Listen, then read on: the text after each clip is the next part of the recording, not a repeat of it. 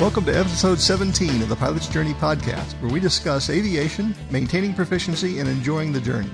My name is Stuart Stevenson, aka Pilot Stu, a private pilot and commercial student in North Dallas. And my name is Stuart Stoll, aka CFI Stu, a certified flight instructor in Fort Worth, Texas. And my name is Mike Hart, aka Mike Stu, a private pilot, aircraft owner, and IFR student in Idaho Falls, Idaho. So, Mike, you're a student still. No check ride this time? Uh, well, I, I did have a check ride. I just have the opportunity to take that check ride again. Uh, I, I had a lot of nerves, and to be quite honest, I mean the the reality is I I I, need to needed more practice, and what just really wasn't ready for that day to be uh, doing the check ride. We had uh, I and I have a there's a lot of factors. I uh, again, first I'm just going to say I just really really wasn't ready, uh, and in part because uh, the way I had learned and a lot of things I had done when I was training was just getting to know the Garmin 430, and it does so many cool things. The way you can input procedures, uh, the way it helps you uh, maintain and gain situational awareness. And the reality is, when you go up with the the the, the flight uh, examiner, you're you know, in some ways, there's an expectation that you're not going to be using it as a primary instrument. You're really using it as the backup, as a secondary. And it, it's not that he even said you can't use that, but there's this certain unspoken thing you're supposed to be flying it off the needles. And I really didn't do practice where the last, you know, I should have before I uh, went to the uh, check ride. I should have just been flying strictly off VOR needles, and I would have and noticed that my skills and understanding of, of, flying the procedures without the Garmin and without making it do the work uh, weren't quite up to snuff. So I, I, definitely blame being a little too obsessed with the, the, Garmin 430. And, and going back, I was listening to some of our earlier podcasts. I think uh, had I listened to CFI Stu, I think I would have known that I was going to hit that one. Oh, so I'm going to be in the shout outs portion then, right? Oh, yeah, absolutely. you know, what's funny is I was listening, it's like, it was after I failed the check ride. And so as a result, I'm listening. It's like, he told me that if I was listening, he was basically saying all of this stuff. My gosh, this is how. anyway, it, it, so yeah, I mean, it, uh, my, my, my, my advice uh, to any listener is uh, listen to CFI Stu when he's go back and listen to two or three episodes ago of his advice on uh, preparing for a check ride. If I would have done done that before I went to my check ride, I would have uh, done a much better job. But I think. Uh, well, I, I, I wanted to say that the bits of wisdom that I have when it comes to this. I mean, I don't want to not sound humble or anything, but the stuff. The, the things that I have learned to teach students, I have learned from watching students make the mistakes. So I can tell you, you're not the first person to make these mistakes. I have seen uh, countless people fail their check ride. Ch- exactly what happened with you, the nerves, and maybe they were too focused on the GPS, etc. Um, it, it happens to a lot of people, and the only reason I, I can give this bit of advice is because I've I've seen people do the same thing before in the past. So right, kind of know to look for that. So so apart from being uh, overly obsessed with the, the Garmin, and, and I've been doing every single everything I've done since then in terms of practices, basically uh, treating it as though you know, I, I, did pass the uh, the RNAV approach, so I don't have to do an RNAV approach again. So that's one thing that's that was uh, is checked off the list but in in essence, he really wants to see me fly the the a couple more approaches. Uh, you know, I don't think he's just going to, even though he could just go up and say, well, let's just do one approach and you're done. I think the, the reality is he wants to see me fly and, and feel comfortable that I'm ready to be uh, signed off uh, as an IFR. So, so have you, did you do any emergencies in the flight portion? Uh, we did uh, partial panel uh, and loss of you know so loss of vacuum and i did declare you know say that i would be declaring a, a, an emergency due to loss of vacuum. The one thing and this is going back that is somewhat problematic is one of one piece of your advice that, that is good but at the same time not available to me on my check ride was when you declare an emergency just ask for vectors to final and that'll show that you really know how to use the system and and demonstrate your proficiency in ifr and the reality is uh, Twin Falls, Idaho, is it has no radar vectoring. There's no it's a there's control. there are controllers, but they don't have radar. So as a result, you can't ask for vectors to final because they can't see. Oh no! So uh, not that I would, you know, and I knew that it's like I can't ask for vectors to final. So when you declare an emergency, well, you're well. That's that's why that's why um, procedure turns are published. So, exactly. I mean, exactly. So uh, you know. Uh, and, and that's not really to fault you because I mean you you're all the, the work you do is mostly in airports that have that. And I, uh, uh well, uh, yeah, but it, but I, mostly fly in Texas where it's completely flat, so you have radar coverage everywhere here in Texas. Oh, that was that was one of the mean things he did. Uh, I, I am assuming he did it on purpose. Uh, uh, maybe not. It could just be the nature of the beast, which is you know I'm of course under the hood and we're doing unusual attitude stuff. Um, well, actually, I think it was flying the DME arc, and then he had me go do some unusual attitude stuff. Uh, but after the unusual attitudes, I'm trying to think, he had me uh, head in to go do a, a, a VOR a hold, and uh, somewhere in there, I, am God, I'm trying to remember what it was on the arc or whatever. it was when we were out doing maneuvers. It, it ended up getting a terrain warning uh, on the uh, on the Garmin because we were within 500 feet or whatever of terrain which of course is a distraction. And all I did was go in and punch it so it would stop the warning, so I, I uh, wouldn't have to deal with it. So I didn't let it bother me, and I didn't. Certainly, that was not a factor of, of why I didn't pass. Uh, but it was an interesting thing to observe that uh, he even uh, mentioned that that was one of the things that when when pilots get that terrain warning on their Garmin, they freak out and they don't know what to do, and and that's exactly the the kind of thing that would happen that would kill an IFR pilot if if he freaks out when he gets the terrain warning uh, instead of knowing what to do. That's that's not a good thing. So did uh, you not did you not freak out because you just didn't want it beeping in your head, or you actually had situational awareness of, of where you were and that you weren't going to hit terrain?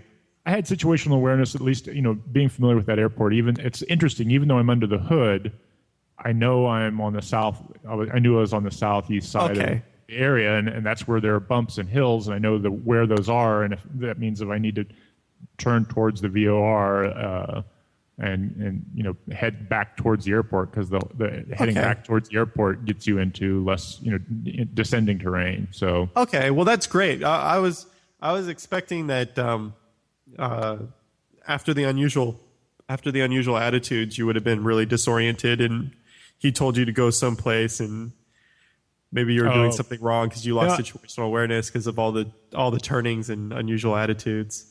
Uh, no, it sounds like you, you it sounds like you did that pretty well then.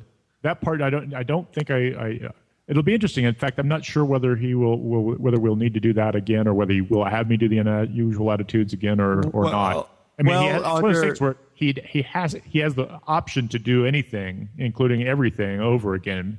Well, as, I mean, on your on your uh, piece of paper that he gave you after the check ride, um, what did he list as the deficiencies? You know, I actually probably if you look at that, if it just says the flight portion, then then who knows? Yeah, he could probably no, do I actually need to, you know, I haven't looked at that piece of paper. It took a long time. This is one thing that it took a while to get back in the saddle again. It was a big ego boost, or or not boost, bust. It it uh, you know, you feel kind of defeated when that happens. Uh, it, it, I mean, you certainly don't go home from uh, a, a, busted check ride feeling on top of your game and all happy. Let's just put it that way. It, right. But you do just, you do learn a lot from it. I was just going to become say, a better pilot, though. And, and that's exactly that. I mean, that's one thing is. Uh, uh, I definitely.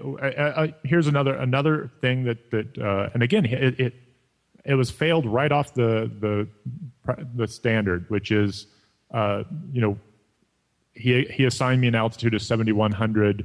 Uh, it was starting to get a little windy and bumpy towards the end, and uh, the uh, I was flying at 7200, or I, I, had I was stabilized, and I was looking briefing what my my next, uh, you know, get, I was not behind the airplane. I was on top of the airplane, but as a, but uh, I was 100 feet above my altitude. But the airplane was flying stable, and I needed to take it. I, I chose to take advantage of the fact that the airplane is holding altitude and on course to look down and get some information of the next place I was going. And uh. and as a result, I was you know I'm 100 feet above the altitude he assigned me, and I'm not doing anything to correct it. And what it amounts to is one of, is one of those things where in, in the this, my, my own personal psychology is look, the airplane has settled down, it is holding, it is settled at uh, you know 7200 and that's above the altitude I'm assigned, so I'm not falling below it. But I didn't correct to start moving it down because I wanted to take a glance at the the whole you know what my next steps were. Uh, and you know, I, I, already know that you don't glance down unless the aircraft is pretty stable and, and holding its own. And it was. It was holding its own at the wrong altitude. And yeah. that was a bust right there, not correcting uh, an altitude that was off. Okay. Uh, and, you know, that, that's, he said that, you know, you, why, why were, when you were flying there, you were at 7,200, it was stable as can be. Why were you not correcting to the altitude I assigned you? And, and the answer was because I felt safe at 7,200 and the aircraft was stable and I wanted to stay in front of the airplane, not get behind the airplane. He said, "It's a good answer, but it's the the reality is you you have to show a, a in, you know corrections, you right? Because have, if have a bad a bad heading or a bad altitude without demonstrating that you have it and you're doing something to correct it. Your failure to correct it was why uh, was one of the bust one of the reasons I uh, for bust. Yeah, because if you know you're off your altitude 100 feet and this other airplane's off its altitude 100 feet, then it's not so safe anymore, right? Well, there's that, and the other thing, another factor is also, uh, you know, what if the ceilings are at 7,000 and I'm at 71?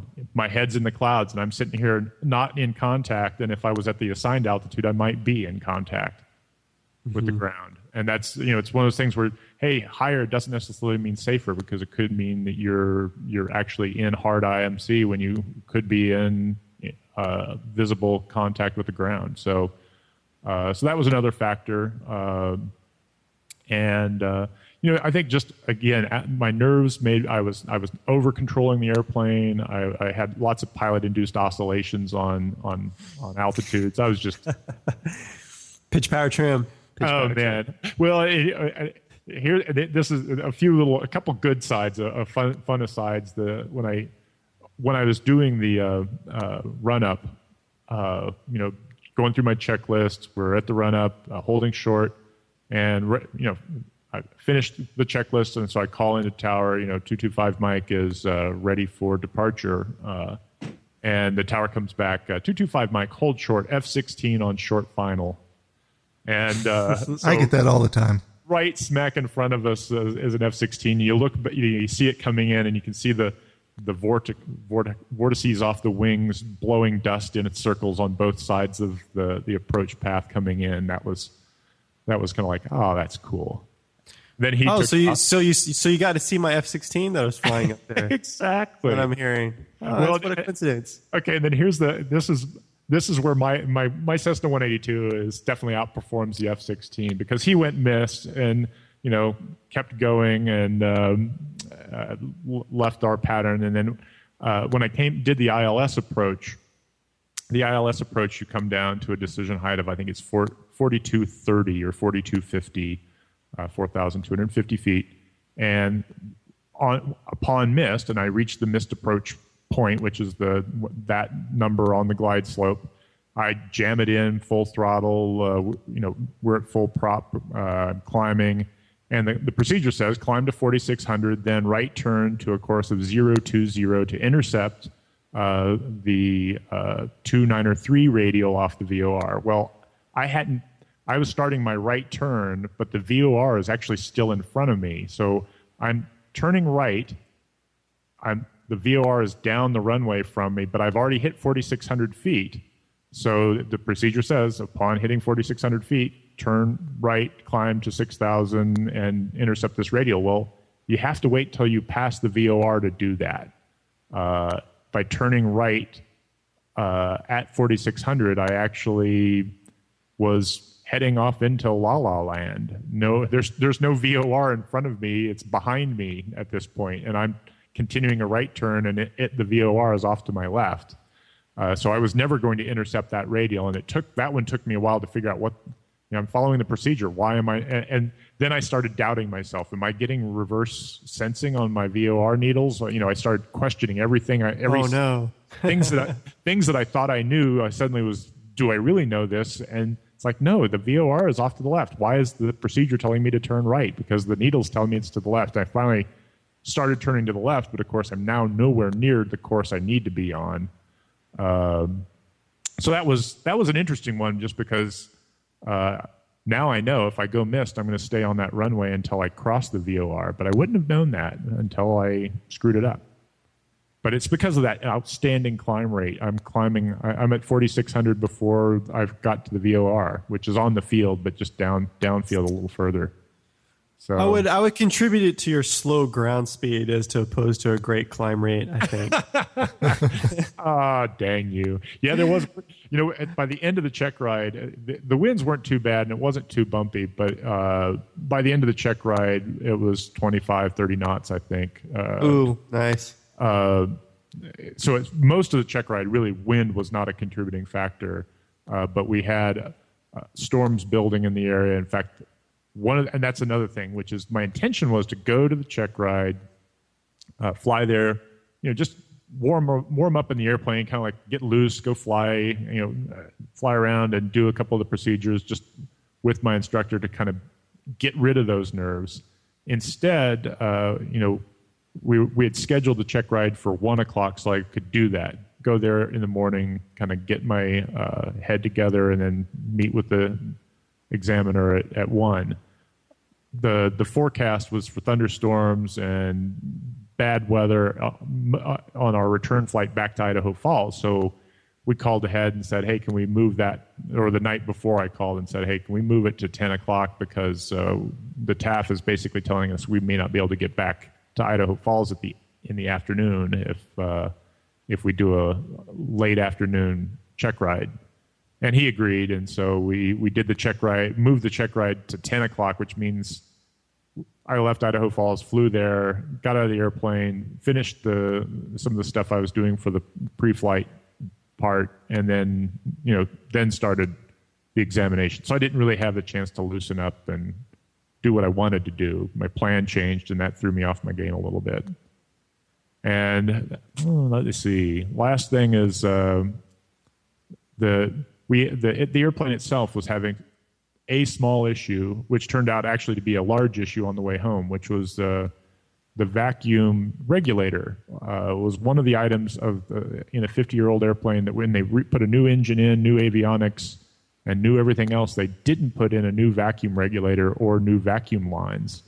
Uh, and as a result, uh, we had earlier in the week I'd had him rebuild the vacuum regulator, and got our vacuum was back up to you know four four and a half four and a half inches of uh, pressure, but or vacuum, and then uh, on the way back, but it was really reading low. It was around four, uh, and the and the POH fails. Uh, you fail when you're below four, three point eight, and I was barely there, so I wasn't failed vacuum while I was doing the check ride, but I had huge amounts of gyro precession, which was making me not trust the gyro, which made my scan go more to the Garmin, which gave me crosstalk cycle in my brain as to what uh, what I'm supposed to be scanning. So my scan really, I really dropped my scan, and as a result, I was busting altitudes and busting headings, and not not. I was flying sloppy. I was flying like a drunk. Uh, so well, that that's what happens when you when you have precession. that that's now been fixed. We have a new vacuum regulator. It's relocated. New hoses in the vacuum lines. So uh, I now feel much more confident with the the airplane, and therefore I also know that I don't cross check the Garmin because it does wind correction and all kinds of stuff. That you know, if you're going to fly headings off the DG, fly them off the DG. Exactly right. If you're giving a heading, make sure it's magnetic instead of ground track. Right. Have you rescheduled your check ride? I haven't. I need to do that. I, I know I have 60 days. That was one of the things that was interesting when I. Uh, started looking up. So what do you do after you fail a check ride? I wasn't. I wasn't. I never looked at that information because why would you do that when you're studying? How, what do you do if you fail? You know, I, I don't. not, not a smart way. It, is and it isn't a smart way to plan. So anyway, I didn't plan that. Uh, and what was funny was I, I, gosh, did I find people griping about how you know really complaining about how uh, examiners failed because they were using or because they couldn't fly needles when they had that perfectly wonderful Garmin.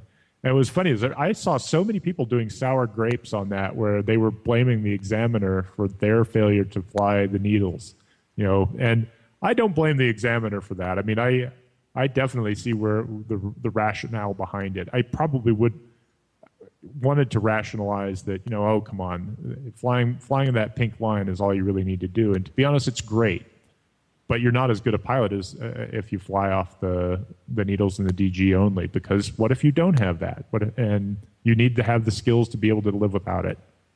Well, I still I still say I know we had this conversation in the past, but I still say the needles are more accurate. You well, know, you know, needle flying is definitely more important. Yeah, in my opinion, at least. I know there's some of those diehard Garmin people out there. If there's sour grapes out there on some forum, maybe I'll, I'll get an email for that. But well, the one thing you know, when I when I fly the Garmin when I was flying this, I, just got back from a long trip. I flew to Grand Junction, then back to Twin Falls, then over to Boise and back. So in the last this just this week, I've flown over 12 hours. And one of the things that I was doing, I, I wasn't under the hood. I didn't have a safety pilot, so I couldn't do it uh, as an IFR pr- practice thing in in in earnest, really, uh, because I had to keep my eyes out the window. But the uh, I was looking at the the Garmin. Uh, when you're in approach mode, it, it, it the sensing on the um, you know gives you a digital readout of even if you're you know you if I'm flying to a VOR, there's the needle, and then over on the Garmin you have the CDI type indicator that tells you you know where you are with respect to the track, and it's reading it's it's really not picking that up off the radios it's picking it up off gps you're you're you picked a direct track to the T, the the VOR as a GPS track, and so even though you're you're selected for the CDI to read the the indicator as as the the actual radios, the little thing that's showing on the Garmin window display is really the GPS, and it gives you a refined version because it, when you're in an approach mode, it, it, it's telling it, the deflect, full deflection is two miles as opposed to that being one needle width on the VOR. So you really can fly more precisely looking at that Garmin. Uh, but again, that that's still looking at the Garmin as a CDI, not looking at the Garmin for a nice little pink line. Right. Yeah. The the CDI. I um. There's. I see nothing wrong with going to the CDI page on the Garmin and navigating yeah. that way. Um, and it, but it's still truly acceptable. It, but the pink line, actually re- it's actually reading, but that's the CDI is reading off of a GPS track to the VOR as opposed to the radio track, and and they don't always agree. Sometimes one will tell you it's left, and the other will tell you it's right. And to be honest on that, I would actually believe the GPS track more than the radio, particularly when you're. Uh, well, right. Well, I mean, the, the distance the from the time, VOR, I mean, the farther away from the VOR you are, the less sensitive the needle is. Right, exactly. So, and that's, so the GPS, it doesn't matter and there that, and that's when you you get those indications where it says one thing on the VOR and a different thing on the GPS track, and that's Absolutely. where they can be out of out of sync. And if if you really were to ask me which one am I going to trust, I'm going to trust the GPS over the radio when I'm you know 50 miles, 90 miles out. Oh, absolutely. But I would have it turned to the CDI page. oh yeah, exactly. No, that's all I'm saying. What's so funny is it's it's like I think I think it must just be a it's a. Uh, I, I, I should sue Garmin, you know, for, for leading me astray. That you know, they really I almost should have a page that says, if you're practicing IFR, please don't use the instrument this way. But this is when you're when you're really flying. This is probably how you're going to use it. Oh, uh, absolutely, you know, yeah. You're going to fly well, the pink lines, but when you're training, you really shouldn't. I mean, you really. At the same time, while I was practicing or learning it, I learned how to use all the procedures and how to make the Garmin how to not get behind the airplane by having the Garmin help me with situational awareness by using all those things. Uh, but well, as a result, I learned all those things, but I didn't learn how to fly IFR off the needles. Well, as someone who owns a 296 handheld Garmin GPS and someone who absolutely loves flying using Garmin, I would just like Garmin to know that CFI Stu fully endorses their product. and if they want to send me a, a, new, a shiny new 396 or 496, um, I would definitely era. use it well, yeah, or or an airplane with dual Garmin 430s in it. I was just gonna say, happy to to fully uh, endorse their product and, and I will say, uh, promote it whenever possible. and I hate the Garmin so much. I would really want them to send me a second one because I would love to have two 430. So I have two nav comms instead of one nav com and one com and a backup com. So no, I, uh, uh, I, I have no complaints about it. It's, but it's one of those things where it, warning to all IFR students. Uh, learn it old school and it will make you a better pilot. I'm not feeling like i said i i'm glad i i'm kind of glad i failed it because or fail and everyone keeps correcting me. You didn't fail. You just didn't pass. You weren't ready yet. And it's not a failure because you do get to take it over again. It's, so it's uh, and i learned a ton. So i i, I uh, and i i understand i'm definitely not uh, I got lots of condolence messages from folks. Uh, Jack Hodgson, Hodgson, sent me, uh, you know, keep your head up. Uh, you know, you'll you'll get there. And uh, then another uh, another friend said, "You're not." Uh, there, there are pilots who have passed or who have who've been busted or busted or who will get busted at some point. You, you, it's hard to fly and get multiple multiple ratings and not at some point have a busted check ride. So.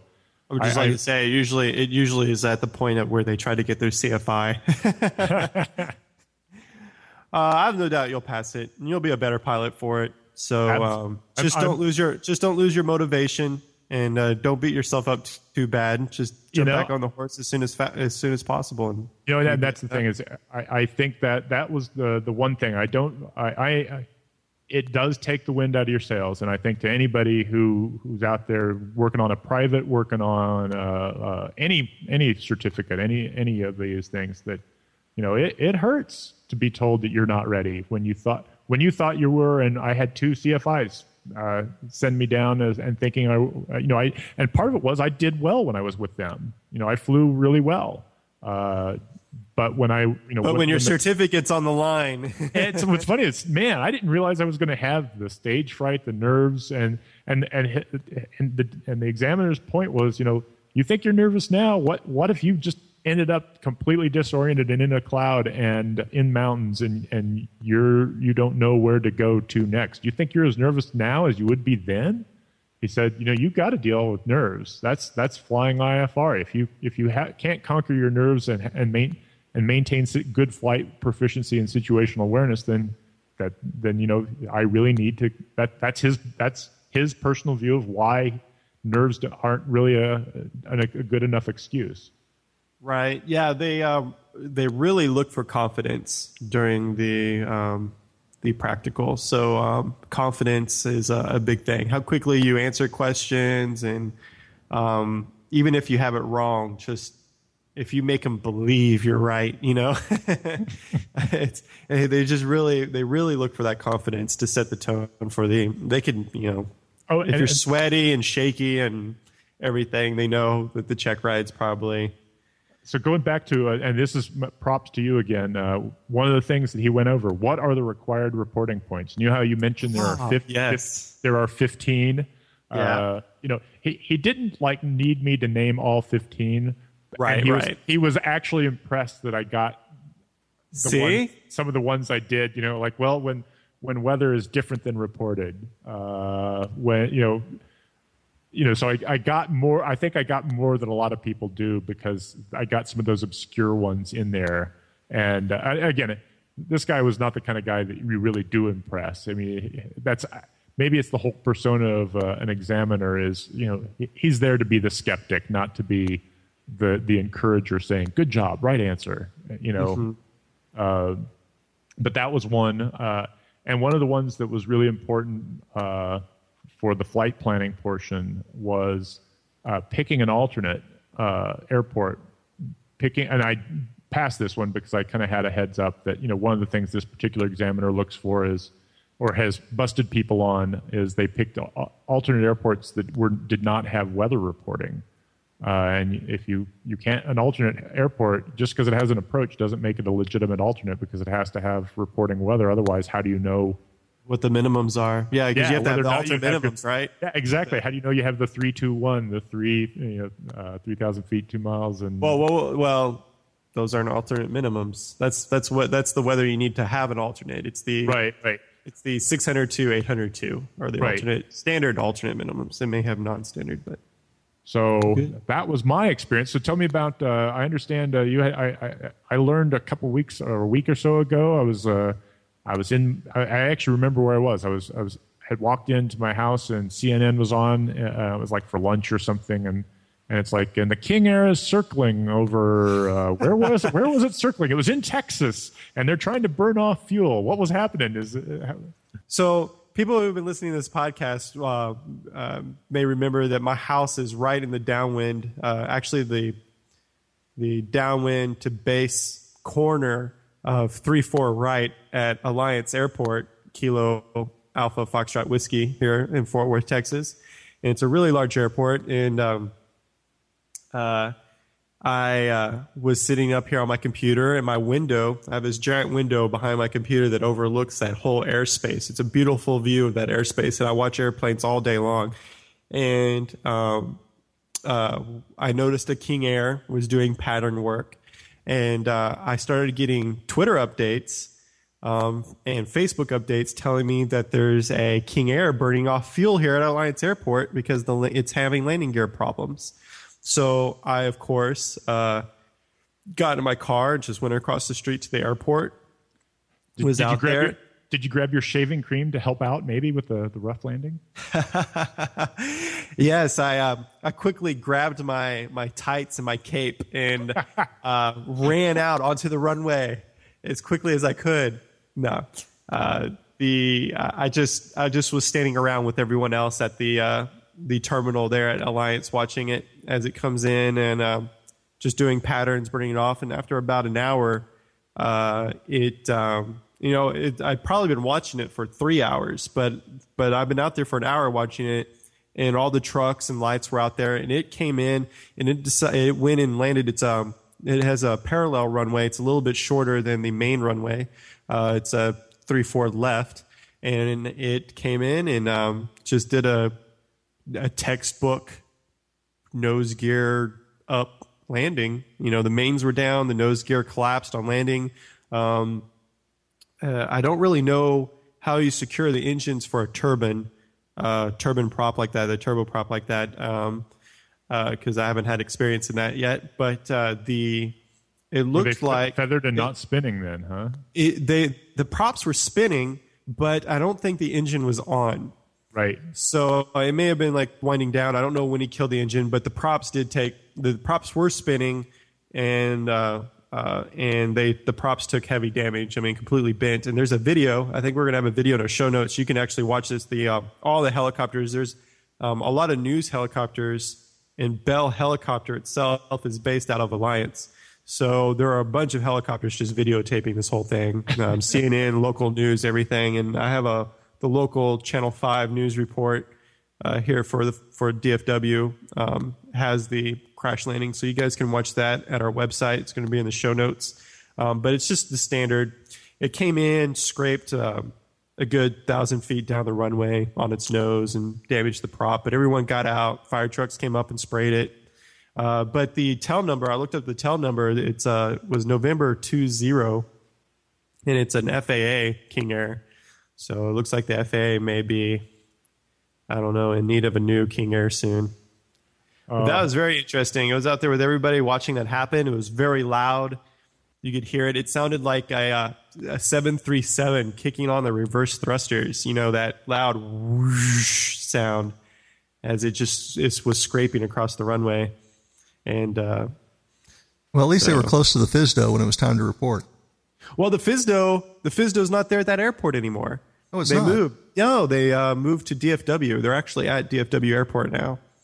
So yeah, that FSDO, the FAA is no longer at that airport. Thank goodness, because I was uncomfortable with them so close. you know, I will not, not believe how how much my phone was just exploding with Twitter updates and, and Facebook statuses that when everyone found out that it was an FAA airplane, were just they completely uh, latched onto that um, for some reason and uh, decided to give the FAA what for. But um, all the pilots are fine. The aircraft um, suffered some prop damage and obviously some belly damage. And um, but other than that, the pilots are fine. There's no hurry. It looks like in the video that we have in the show notes, it looks like only one fire truck pulled up to the scene. oh, that's good. I mean, it's good. It's good that I mean that, that it wasn't oh, there was a it wasn't a huge overreaction. Well, the other thing is one of the things I noted when was, you said he took the smaller runway or she. We don't know what the pilot's gender is, but well, I think uh, it's a he. I think three males got out of the airplane. In the video, you can see it. So I think I'm going to go ahead and say it was a male pilot. But the uh, uh, uh, the fact that they took the small runway rather than locking up the big one. Well, runway they landed on three four left, and runway three four right is actually approved for Category Two ILS approaches. It's a really large runway with right, really bright approach lights, and um, FedEx and um, American Airlines have a have a base of operations here. American Airlines has a repair center, so we'll have these American Airlines 777s and Airbus Ds and stuff will come in um, from FedEx and everything, and they need basically the whole length of that runway to be able to land. And um, I don't think, I mean, I'm, I'm, going off of just watching them land, but I don't think three four um, three four left could uh, accommodate those huge jumbo jets that come in to land. Um, I think the runway is too short for them. Uh, the so I imagine the controller told him, "Hey, once you come in on final, make sure it's on this runway so we can still get the jumbo jets in." You oh, know? yeah. I mean, it's it's it's the it's the right thing to do as a pilot. I mean, uh, you, if you are going to be you know leaving a disabled aircraft onto a on a, where you know at the end of the landing there's a high probability your aircraft will be disabled pick the mm-hmm. less active runway unless winds dictate or your situation obviously i mean look you got to do what's right for your own safety and not kill people but with parallel runways like that that was a that was a smart call yeah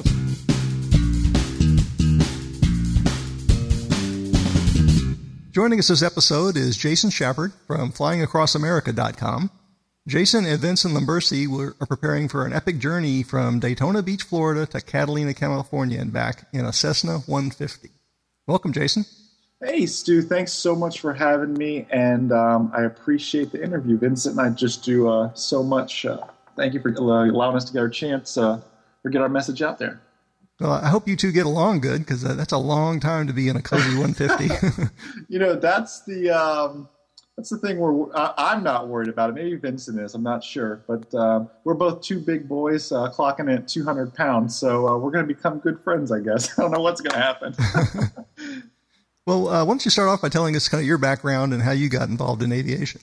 Most definitely. I got started at the age of uh, my first flight was like at 12, and that's when I really got uh, hooked on it. My grandmother used to take me out to the airport, and we would just, I mean, this is back when you could go, you know, like right up to the gate, and no one would really even say a word to you.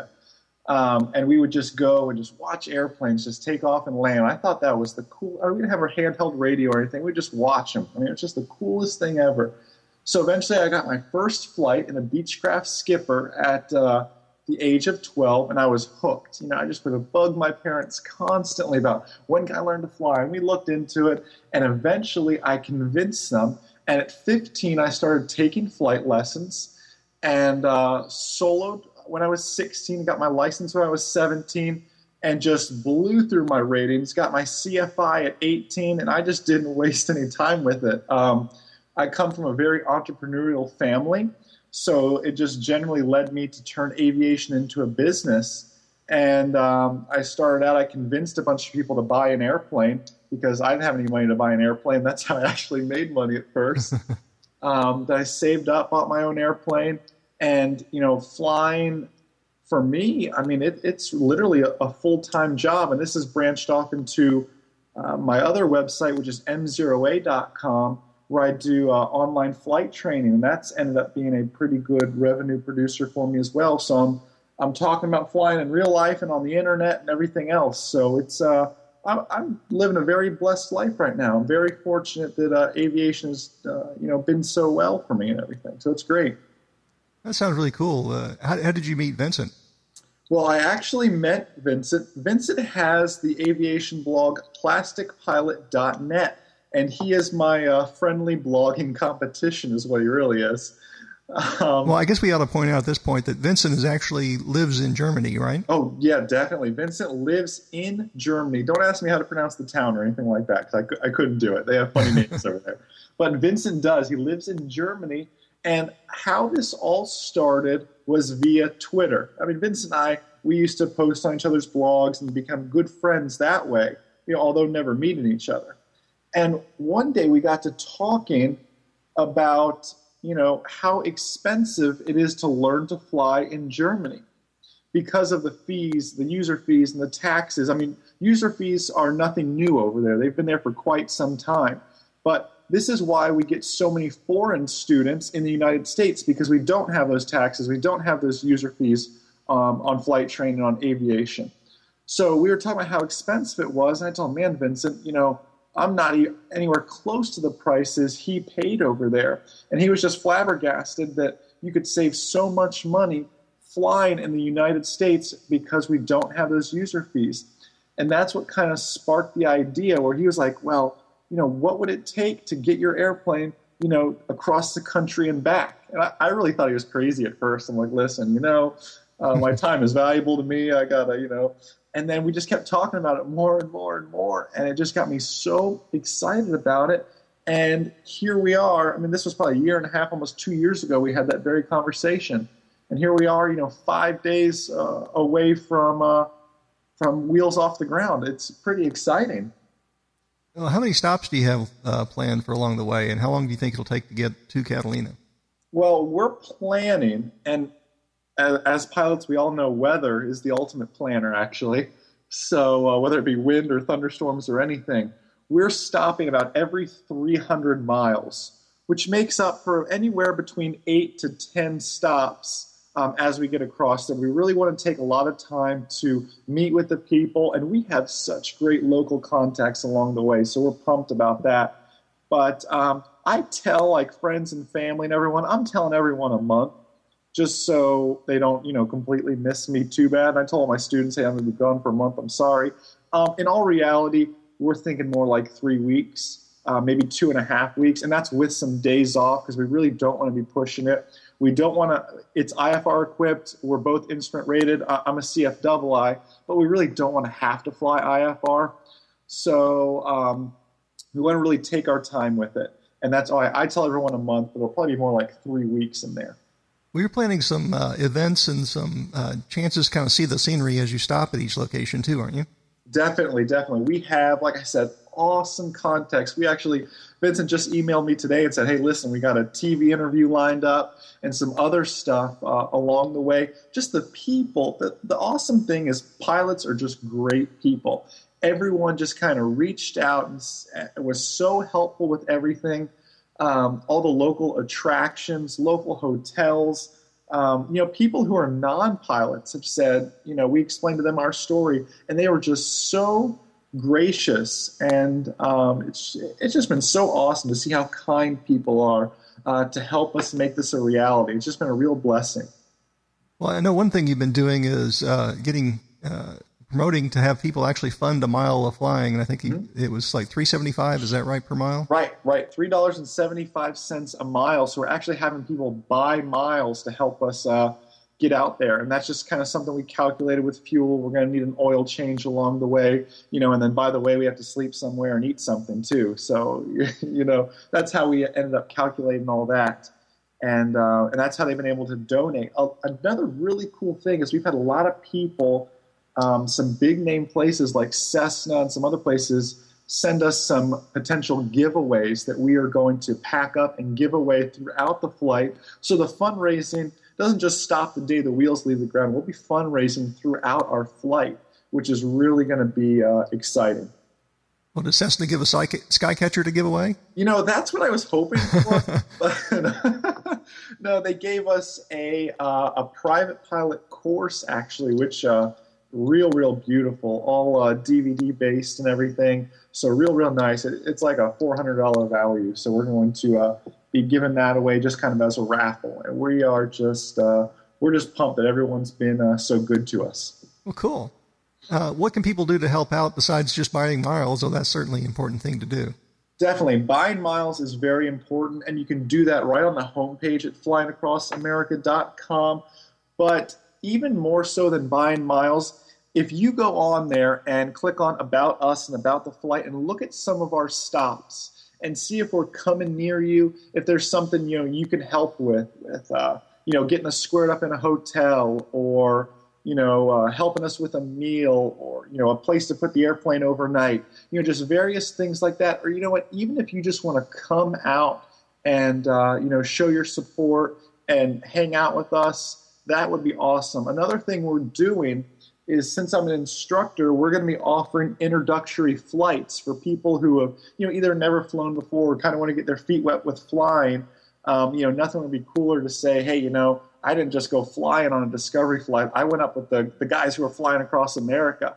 So we're offering those flights as well based out of the airport. We've had a lot of takers on those.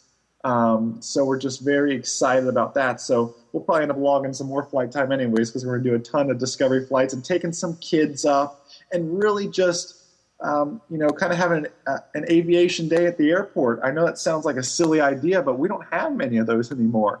You know, so it's really just going to be a fun time to uh, get out to the airport, hang out with us, go on some flights, uh, hear Vincent and I talk, and um, it's going to be some really fun stops we have planned.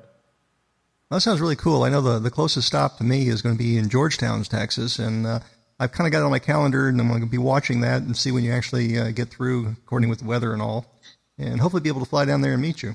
Perfect. That would be wonderful, and I would be uh, more than happy to meet you. I think that'd be fantastic, and Vincent would be just as excited. That'd be great.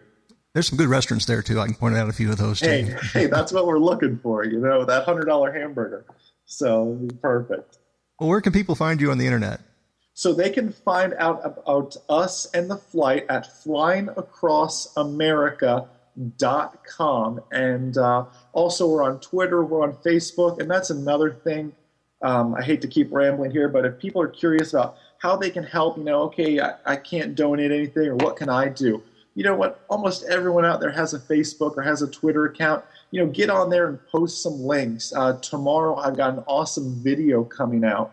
Um, by the time this goes live, the video is probably already out. So get on there and leave a comment on the video or retweet the video, put it on your Facebook page. You know, there's so many little things you can do that create that snowball and it just gets bigger and bigger and bigger and you know you can be a part of this big message just by doing something that small and that's something people need to understand don't feel like you can't help because you can't donate or you can't do something like that just little things like that have really that's what made this project everything it is if you go on the website in the guest book we just have comment after comment after comment of just awesome supporters so it's the little things that have been going a long way with that project, and that's a theme that's going to stick through it. That big snowball.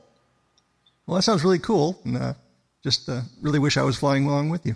well, Stu, I appreciate that so much, and Vincent and I will hopefully be able to see you um, in Georgetown. We'll be looking forward to that, and I will. Uh, I'll, I'll shoot you an email, let you know how we're doing, and everyone, if you're interested, flyingacrossamerica.com. We will be blogging every single day, twice a day jump on the newsletter as well, and you can it'll feel like watching our flight live with me talking about it so much on there. Well, that sounds great. We sure appreciate you spending the time with us. Well, thank you, Stu. Thank you for having me. And uh, Vincent also sends his regards, and we will look forward to talking with you guys in the future.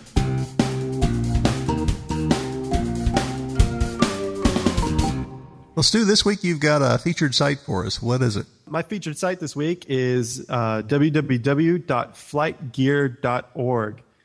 And um, uh, this is a, a, website that's dedicated um, to an open source flight sim, which is free and has a wonderful modding community. And uh, it's it's uh, they just released their 2.0 version, which is on par with X-Plane and Microsoft Flight Sim 10. Um, the aircraft models and everything are just absolutely beautiful, and they have um, with because of the modding community, they have hundreds of different types of aircraft that you can download and, and fly in that are all the cockpits and sounds and and the outside animations are all fully rendered. Um, so they have uh, um, over 20,000 real world airports uh, with full scenery, um, correct terrain elevation, so the runways slope correctly. Um, they have uh, the airports and terrain for um, North and South America, Europe, Asia, Africa, and Australia with uh, more terrain that you can download. You can actually purchase um, a three DVD set with all the tr- scenery and, and everything on them for three DVDs. Um, and it's relatively cheap. It's a lot cheaper than Microsoft Flight Sim 10.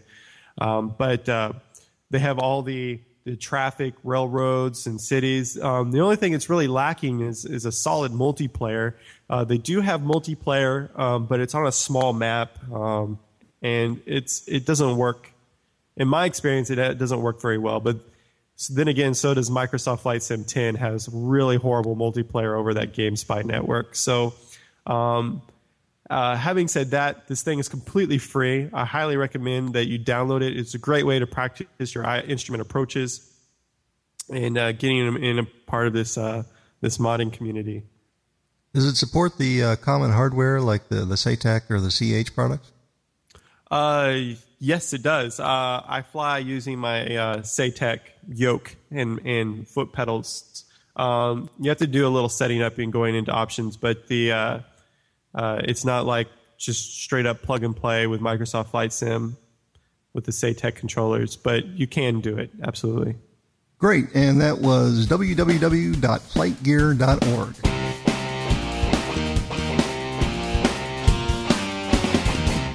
We have a product review this week, and it's from Mike with the I Want One iPad.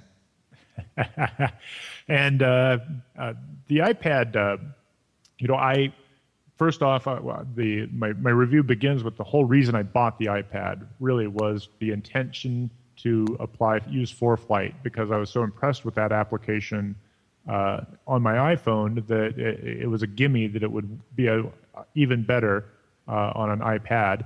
And so I pre-ordered the 3G iPad uh, for uh, the specific purpose of the fact that the 3G uh, has a GPS chip, which makes the, the software even better uh, than it would be without the GPS chip. So you, I think ForeFlight with uh, any iPad, even the, the Wi-Fi iPad, is pretty powerful. But it, when you combine it with the 3G iPad, uh, with that ability to use um, the GPS, uh, you really have a powerful tool. So my my first impression was, I, and this is going to sound awful, it was kind of a disappointment. And the reason I say that is I was very used to the interface of uh, the iPhone, I was just expecting a bigger app uh, of the ForeFlight that basically behaved, worked the same way it did on my iPhone.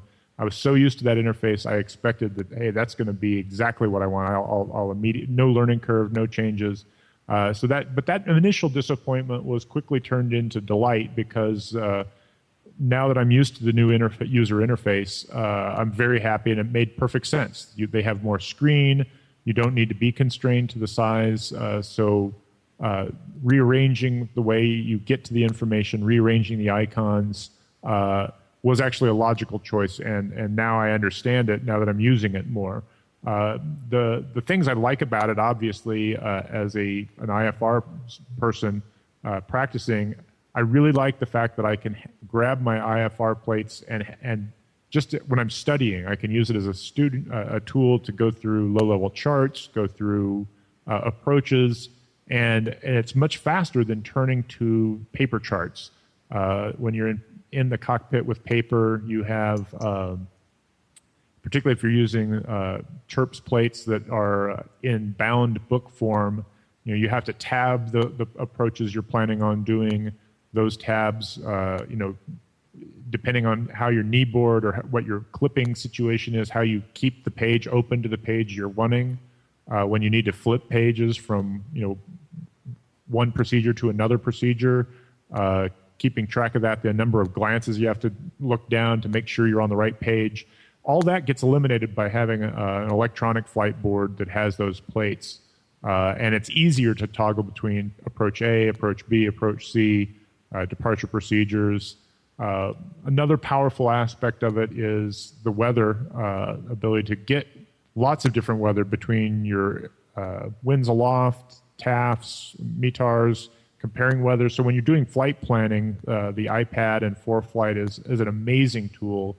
Uh, when it was first released, the, the one of the major missing components was flight planning and flight briefing, which was available on the iPhone uh, so it was kind of uh, um, when I it was missing from the iPad app, I was kind of surprised. But uh, they have already updated it and added that feature. So the, the the responsiveness of the developers to see that there's missing components and add those components in, quickly offer an update, uh, was is an impressive thing. And then also, obviously, the price is a is a big thing. Uh, the fact that I my iPhone version, they basically viewed me as a loyal customer, and therefore did not have to pay any additional for an iPad version. I just basically uh, have one paid software that runs on my iPhone, but the iPhone version is a different version. It's the old version, and it still works the way I, it used to.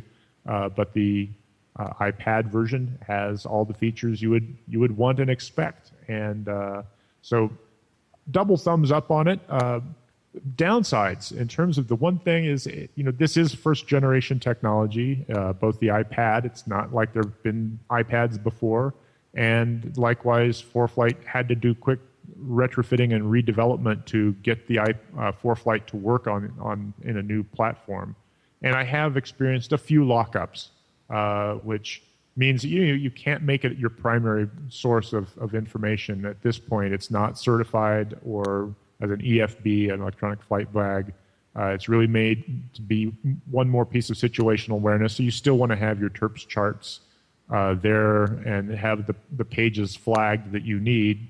Uh, but to be honest, I the lockups have been very very minimal and it the, the iPad boots so fast, and or if you just go out of the uh, the application and come back in and relaunch, you, you, can quickly navigate back to the place you were really faster than you can flip to the, your backup charts. So while it did, I've had a few of those. It's been an uncommon experience. I don't know what the situation is, or I report it as a bug, or but I can't get it to replicate. I think it's when I've pushed too many things too fast, but it, it, it, it's only done it a couple times out of uh, the months I, uh, the, the amount of time I've had it here. So so anyway, that's my review of Four ForeFlight. How is the uh, screen uh, during daylight situation? Is it still readable in the cockpit? You know, I've found it readable in every cockpit situation I've been in, and I've been in pretty bright light. Uh, I haven't been in all different lighting angles. Uh, if I'm out in the open sun, it can be a tough read. It's not uh, really a, a great, or it's if you're in open sun, you're going to be hunting for an angle. But uh, you know, in general, I would refer uh, refer to my cockpit as being in the shade. Uh, you know, there are times, and and if even when I'm in the angles I've flown in so far, I've never had it where I had difficulty reading it. Uh, and I also, uh, I guess this is might be even a secondary shout out, and I, I can't remember the manufacturer, but they, they do manufacture a knee board uh, that holds the iPad. And I, I, I bought one of those, uh, and, and it's really nice because you have the knee pad or, or knee board that you can keep all your stuff that you do want to write, hand, do handwriting and writing uh, frequencies and winds and all the different stuff you, you take your notes on. But uh, I, in fact, I don't know that it would be. It's not that it's, it wouldn't be useful. It would, it's just a lot more convenient when it is strapped to your knee. And you could do that. You could do that primitively, but I went ahead and bought the the, the knee board that was made out of aluminum, and that product is really well done. It has pads, and I'll, I'll put in the show notes the the manufacturer because it it really was well designed. A footnote to them would be I, I wish they left went ahead and had to cover the entire iPad because it, it's a little short as a uh, where the clipboard part of the, the knee board, where you, the writing surface is not as big as the full uh, iPad, and I actually would like it to be bigger than, than it is. But that, would be just an, but still, it makes it very, very usable piece of equipment. Well, thanks for that. Uh, makes me want one even more.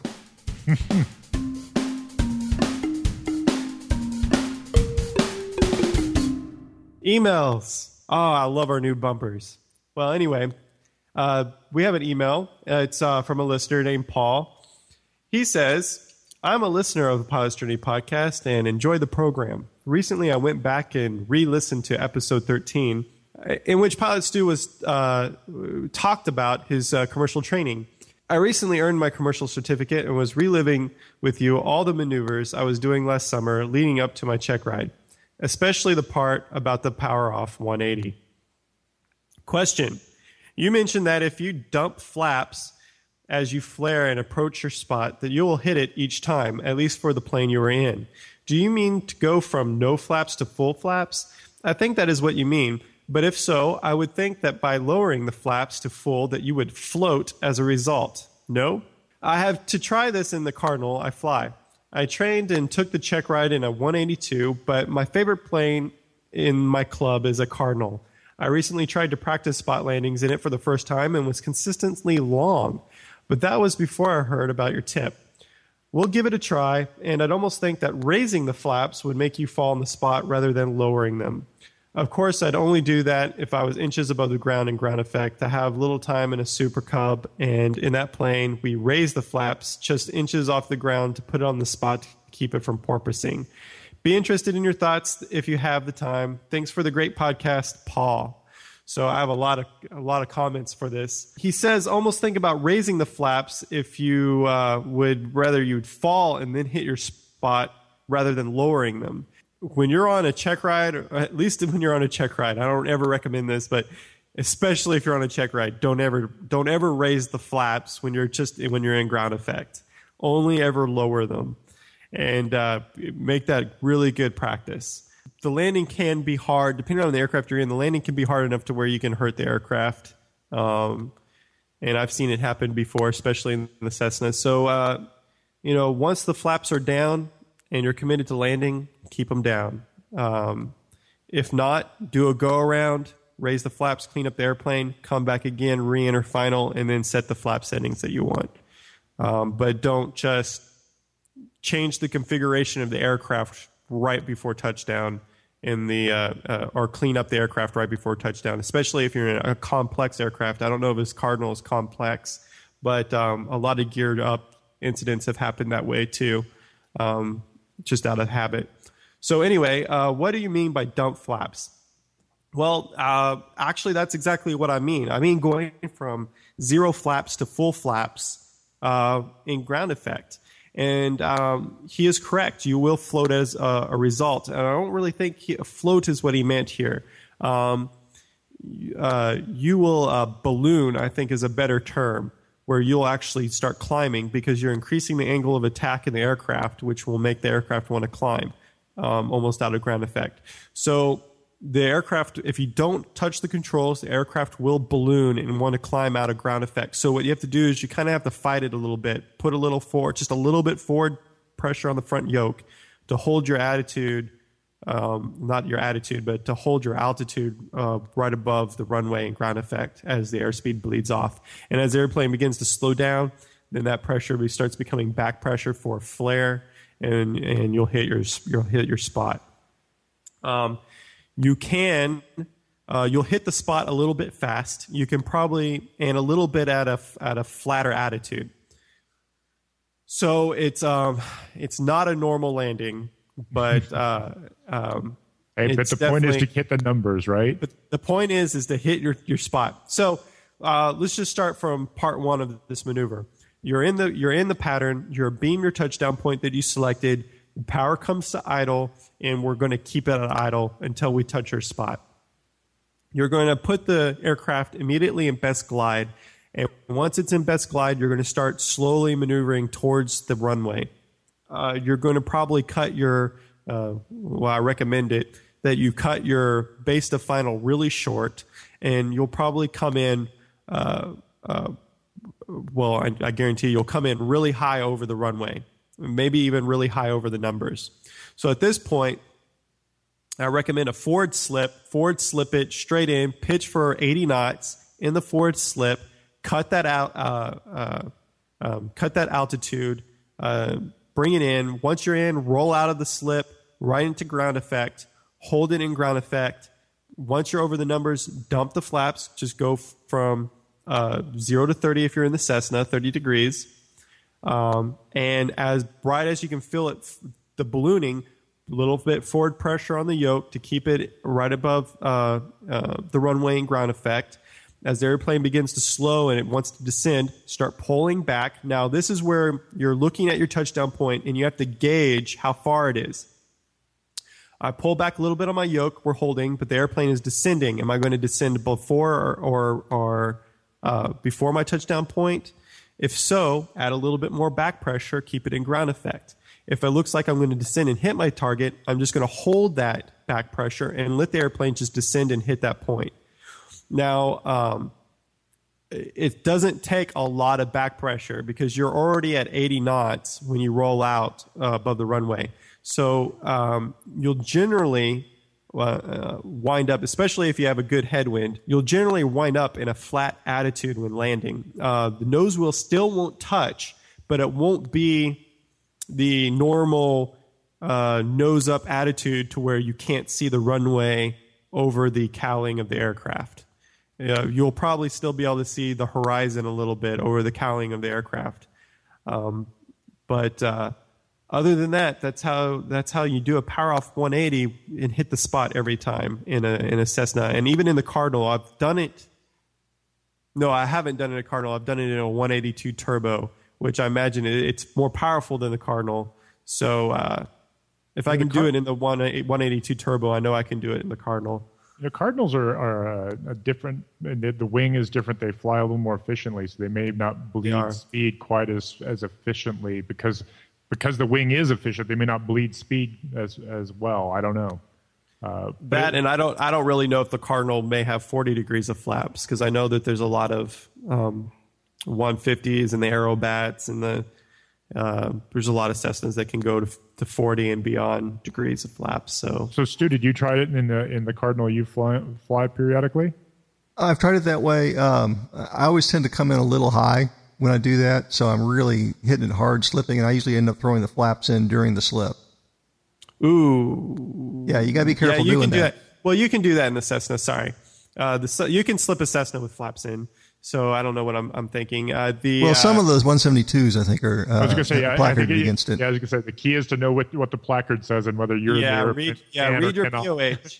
yeah, I've definitely flown airplanes that say you can only slip for 10 seconds with flaps extended and, and things or, like that. So you can flip, slip with flaps, but not full flaps.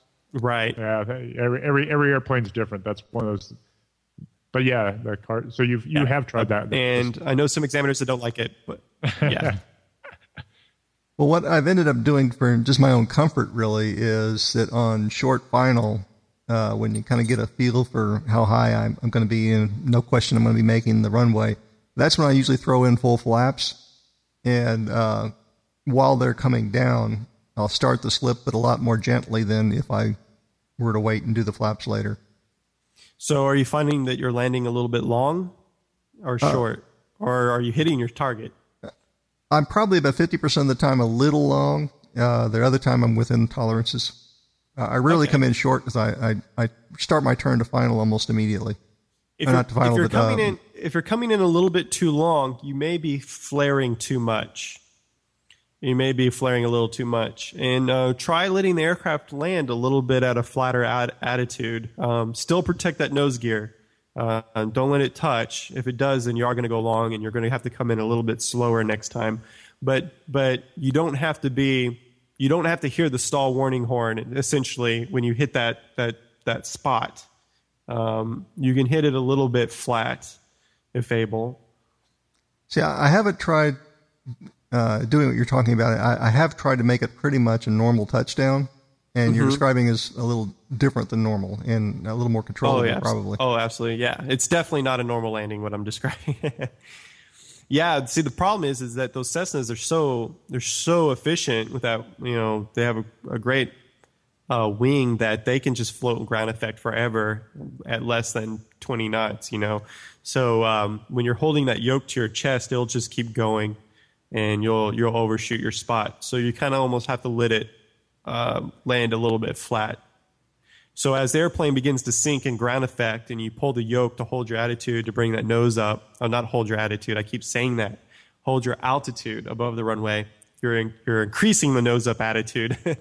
uh, to, to hold that spot, and then the airplane wings stall and the airplane smoothly touches down. But if you're trying to hit a spot you have to gauge your rate of descent and ground effect and okay this is where it's going to hit it i'm not touching i'm just going to hold the yoke here and i'm not going to add any more back pressure on the yoke and it will hit and um, so and with if you're using thousand foot markers if your runway has thousand foot markers then it it becomes even easier because you have a that you have a easily identifiable hundred feet on the runway that you can pick. Well, thanks, Paul, for that letter. Um, and Mike, we have another. Yeah, just a, this one's a real quick letter uh, uh, from uh, Kevin in uh, Paine Field in Everett, Washington. Uh, heard about the ASR approaches on the la- latest podcast, so it was one of the a couple podcasts ago. Uh, Whidbey Island Naval Air Station uh, won't be able to get in there. It's uh, so it, the ASR in Oak Harbor, however, is one that you can fly. Uh, try it soon because the Whidbey Island approach controller told several Seattle pilots that the Air Safety Foundation and the Air Safety Foundation that the FAA is planning on deactivating ASR approach. So, uh, so if I want to do those, the the both the Whidbey Island Air Station and the ASR at Oak Harbor, I think, are both managed out of Whidbey approach. Uh, so that's what he's talking about is that that one's getting phased out. So you know, smoke them while you got them, I guess. yeah, you'll find that most of these ASRs are actually at um, air bases like this. Um, we have a uh, uh, the Carswell Joint Navy Air Base here in Fort Worth. Uh, shout out to Lockheed Martin is where they build the F-35 Joint Strike Fighter. Uh, but the um, uh, they have an ASR approach, but because of all their military training and stuff that they do out there, uh, no one's allowed to go in that Delta airspace and practice the approach. However, uh, we have been bugging them so much about it to train out there for the ASR approaches that they have uh, um, picked like uh, three or four hours on a Saturday to where they aren't doing training and that they would be more than happy to accept our ASR approaches. So between certain hours on a certain day out of the week, you can go out there and do ASR approaches. And I, I think that's very, uh, well, that's very nice of them to allow us to do that there at their base. Shout outs. Uh, anyone have a shout out they'd like to make? I'll go for. I got. I'm just putting my list together right now. Uh, I'll I'll definitely do a shout out to Del Van Orden. Uh, he's my, the DPE, uh, the de- de- designated pilot examiner. Uh, tough but fair. Uh, and uh, boy, this is gonna sound like I'm sucking up. So pass me next time, okay? Uh, I want my three hundred dollars back. No. you know, well, the nice thing is, it, it, the the next flight is uh, is cheaper. Uh, it- so it was three hundred bucks, and then uh, the the retake or is only a hundred. So it won't be as painful, uh, and and obviously is, is a little bit cheaper. So that's a that's a nice thing. So that's one big shout out, and I'm going to do a shout out to co-host CFI Stew. If only I had listened. If only I had listened. and and to anybody, and then the, last shout out definitely is uh, to those who have busted their check rides or who will bust a check ride at some point in the future. Hang in there. Uh, it it it takes your it it it, it definitely knocks your ego down uh, a notch or two, uh, but it could save your life that you uh, got your you were that you were busted and not passed along of of all the places we don't want grade inflation, we don't want it with our uh, designated pilot examiners. So, so good on them for flunking a, a good portion of us. And and the good answer is, I can tell that I'm among.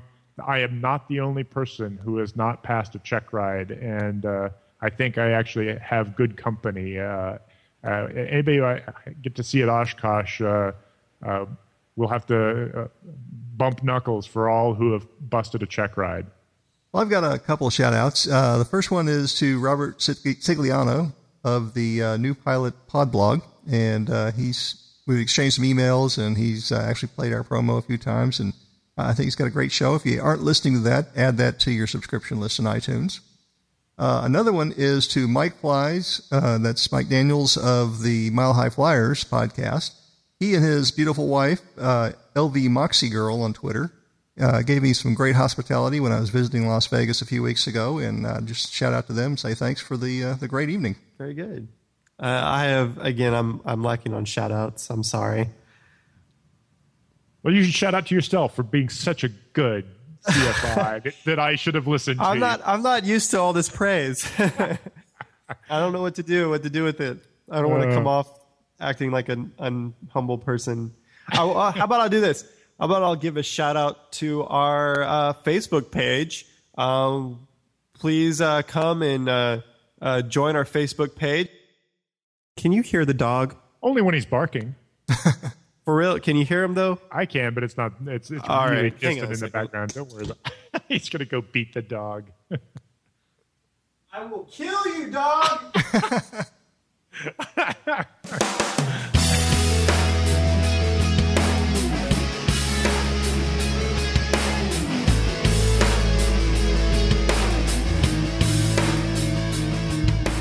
For listening to the Pilot's Journey podcast. We'd love to hear your comments, questions, or experiences. You can reach us at our website at www.pilotsjourneypodcast.com. You can also get your comments played on the show by emailing an MP3 or leaving a voicemail at 469 277 2359. You can follow me as Pilot Stu, that's S T U, on Twitter, Facebook, or mytransponder.com. You can reach me on Twitter or my transponder as CFI Stew. It's S T E W. Also at CFIStew.com. And you can follow me on Twitter or my transponder as ID Mike or at uh, November225Mike.com. Or you can follow us collectively on Twitter or Facebook as Pilot's Journey.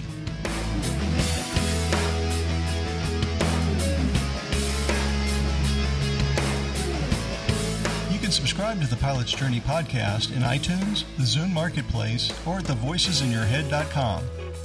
Also, please consider leaving your comments or rankings so that others can find the show.